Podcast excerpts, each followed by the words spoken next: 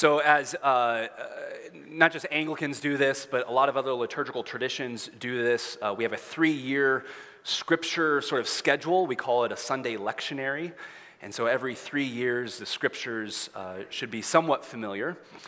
Um, that doesn't mean that preachers can't diverge from that. Uh, we can do other sermon series and things like that, and sometimes we can swap scriptures out, and you can, you can choose what you want to preach on. But three years ago, when we had these uh, scripture lessons assigned, I opened by saying this. In the second year of the reign of President Donald Trump, Mark Dayton, being governor of the state of Minnesota, and Jacob Frey, the mayor of the city of Minneapolis, and Melvin Carter, the mayor of the city of St. Paul, and Jeremy Schroeder, the councilman of South Minneapolis. Now, it didn't happen this time, but last time there were a couple of, huh, you know, like comments like that. So, okay, all right. but my guess is simply by listing those names, there's names that you appreciate 2018 Maybe you were back there in the community center with us and you heard that initial sermon and remembered every word that was said and recorded it and just have meditated on it ever since. That's not the part we're supposed to laugh at. No, I'm kidding. or maybe you were off on vacation. Maybe you lived in, a, in another state. Maybe you attended another church. You know, who knows? Where were you in December of 2018? But my other question is if you had known what was coming, if you had known what would be arriving here in Minnesota just 15 months later, what would you have told yourself? How would you prepare for something like a global pandemic coming here to our state? Would you have loaded up on uh, uh, N95 face masks and NyQuil and, I don't know, ramen noodles or something like that? Uh, would you have hopped on a plane and taken some last minute uh, trips to, to Italy or something, you know, before all of the global travel would just shut down? Or maybe you would have invested all of your money in tech companies, knowing that businesses and education and social life would be virtualized and you're like, this is an opportunity to make money. How would you have prepared yourself if you could go back to December of 2018? Well, I think if there's anything that the global pandemic has taught us, it's that we were not prepared for a global pandemic. Uh, we weren't prepared for it politically, we weren't prepared for it personally, and we certainly were not prepared for it collectively as a society. It has turned this world upside down, hasn't it? Well, the season of Advent is a season of preparation, and that is coming through uh, these readings, as I'm sure you've gleaned. The Old Testament reading from Malachi, God says that He's sending a messenger to prepare the people. And then in Luke's gospel, which was written 400 years later, we hear who that messenger is. It's John the Baptist. And we are told that he came to prepare the people. And then, if we were to keep reading throughout the Gospels, we would realize that that wasn't the end of preparation talk.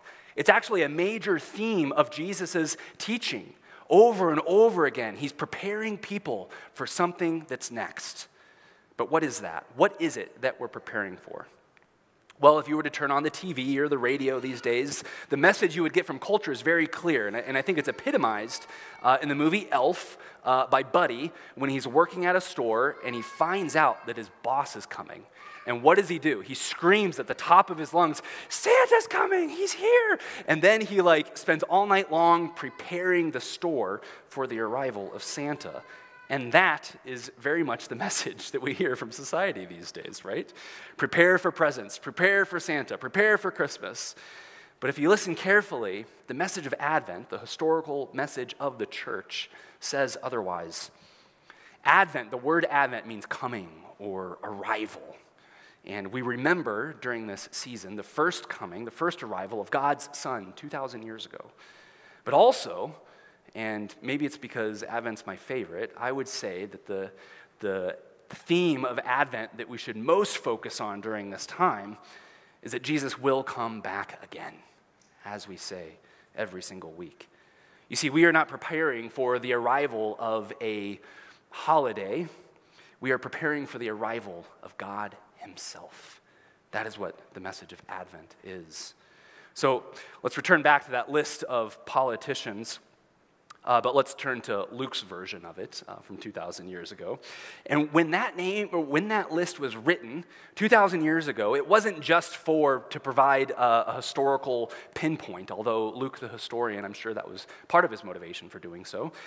But it also stirred up a lot of anxiety among the people.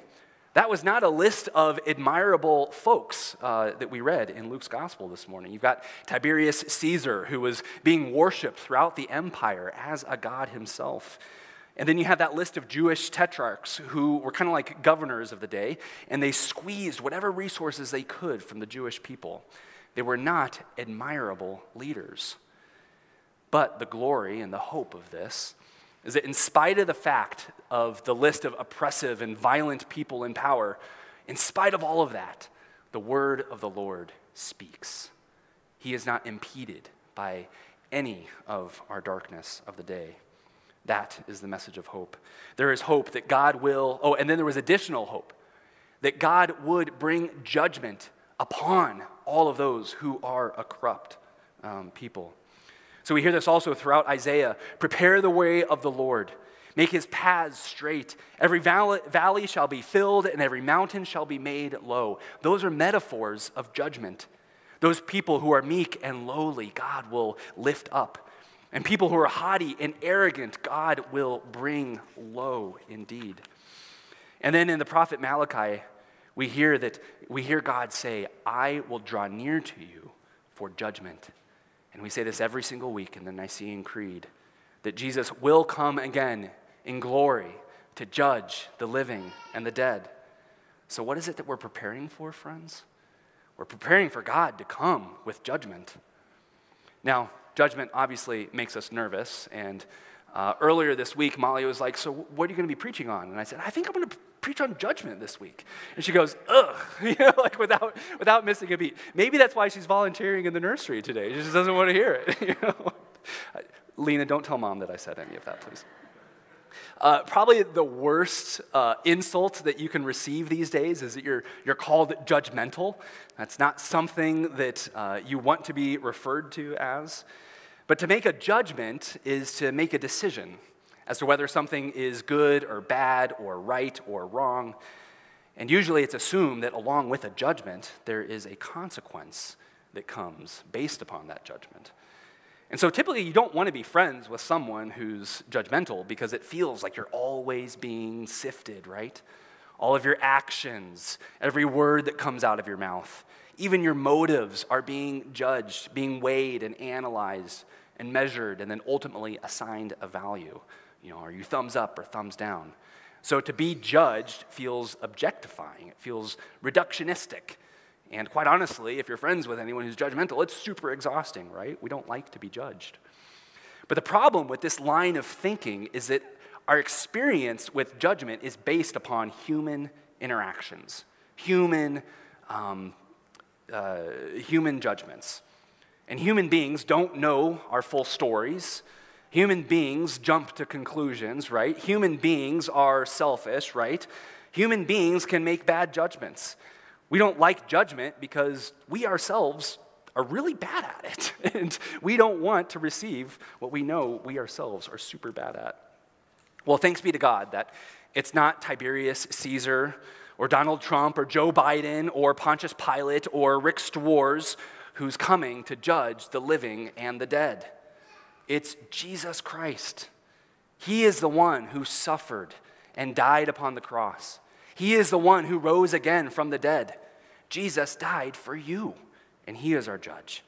As Paul writes uh, to the Thessalonians, he says, So then let us not sleep as others do, but let us keep awake and let us stay sober. And then this is key. He says, For God has not destined us for wrath, but to obtain salvation through our Lord Jesus Christ who died for us, so that whether we are awake or asleep, we might live with him. Did you hear that? God did not destine us for wrath, but he sent his son, Jesus Christ, who died for you so that you might live with him. And as Jesus says elsewhere, he says, I came that you might have life and that you might have it abundantly. So last week we've uh, we spent a lot of time at home, uh, as you're supposed to do when you're sick, and uh, we were inspired to clean up our basement. Um, I don't know about you, but our basement is a huge embarrassment. It's disgusting. Um, you know, people come like, like, you know, to work on the furnace or something, and maybe you do this too. You're like, I'm so sorry, like, ugh. And they're always like, I have a basement too. Mine is disgusting also, you know. So, anyway, uh, as some of you might know, I used to be a technology consultant. That was my previous career.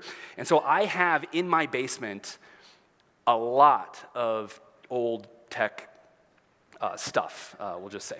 Uh, it's, I like to think of it as like a workshop or maybe a museum, uh, but I think members of my family might refer to it as a junk pile. So anyway, in this, in this uh, beautiful array of technology, uh, there's old hard drives. I think some of them still work. There's broken iPhones. There's uh, a couple old Apple II computers that I can tell you all about. Uh, there's obsolete wireless routers, and there's enough USB uh, cables to circle the globe like three times, I think. Um, and I've been super slow to discard these things, to get them out of my house. Because I feel like in some sort of weird way, they're a part of my identity. You know, they're a part of who I am. They remind me of things that I'm really proud of. They remind me that I can fix stuff. They remind me that I can provide for my family. It's, it's, uh, this, this was a career that I uh, paid my way through seminary with and, and things like that. So these items, these old junky USB cables, are kind of a source of pride for me, for my identity. Now, if I were to put that identity back on, if I was to relaunch my consulting website and blah, blah, blah, all that sort of stuff, that would be a pretty big distraction for my life, wouldn't it? It would, it would I think Lena just nodded. Uh, it would hold me back from living into the calling that God has given me, of spending more time with my family and the vocation that He's given me. Well, friends, we are in dire need of judgment. Because all of us, all of us have this pile of junk in the basements of our soul. And for some of us, it's past accomplishments that foster pride and rob us from living into the true calling that God has for us. For others, it might be nagging addictions that hold us back, or it might be destructive habits of mind and thought, or it might be mean language that just spews out of our mouth, or it might be consuming guilt that paralyzes you. Friends, we all have things that need to be removed from our lives. Like removing junk from the basements, the junkyard basements of our home, God wants to refine your soul. He wants to purify you. That's what his motives are. He wants you to shine and be radiant like gold and like silver. And not just for us as individuals, but he wants to do that to the entire cosmos, to the entire world. So here in Advent, we prepare for the arrival of God himself in which he will judge both the living and the dead.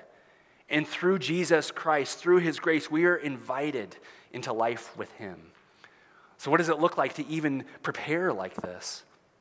Well, if you don't know Jesus, or maybe you do know Jesus, but you're sitting here and you're thinking to yourself, Rick, you, you don't know what's in my basement, okay? It's not just junky uh, USB cables, it's much, much more tra- tragic and terrifying than that. Maybe you're thinking here, Rick, you don't know what I've done. You don't know what haunts my soul. Well, the gospel has, is good news for all of us.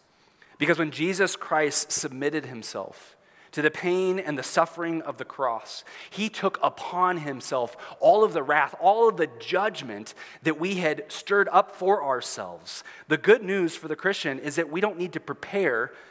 We don't need to prepare for. Um, we don't need to prepare for God because we're trying to earn a good judgment. Jesus has already secured that for us.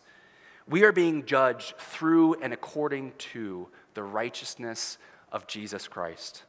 God's judgment is the final removal of sin from our lives. That is why the Christian looks forward to it. We want that purification. We want those, those things to be sometimes painfully, but we do want them to be removed from our lives. And by the power of God's Spirit working within us, we can be made more like Him. He gives His people peace, He gives His people forgiveness, He gives people hope. So if you do know Jesus, and I hope that you all do, please, I ask that during this Advent season, you would carve out some time this Advent to really go through the basement of your soul, the basement of your heart, and ask God to remove things from your life. You know, at our evening prayer services, these are um, uh, evensong services on Wednesday nights. These are a beautiful opportunity for that. We're going to be including more prayer in these. They're going to be more quiet, contemplative moments to come and to sit before the Lord and ask for His light to shine into our lives. And so I ask you to come and participate in that. Ask Him to remove things from your life that hold you back from experiencing His abundant living. And then also, finally, may we all be praying with one another that Jesus would return quickly, that he would remove all sin and darkness and injustice and violence and oppression from our hearts and from the world, because we so desperately want to see the salvation of our God. Please pray with me.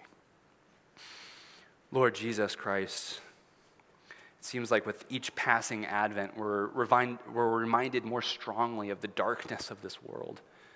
And Lord, the darkness is out there, but it's also within our hearts. So, Lord Jesus Christ, the good physician, the shepherd of our souls, the carpenter from Nazareth, may you come into our homes. And Lord Jesus, may you refine us like silver. May you take away those impurities from us so that we might become more and more like you. Lord, forgive us our sins. Give us your gifts of peace and hope, that we might be your ambassadors to the world around us. Would we ask all of this in the name of Jesus Christ? Amen.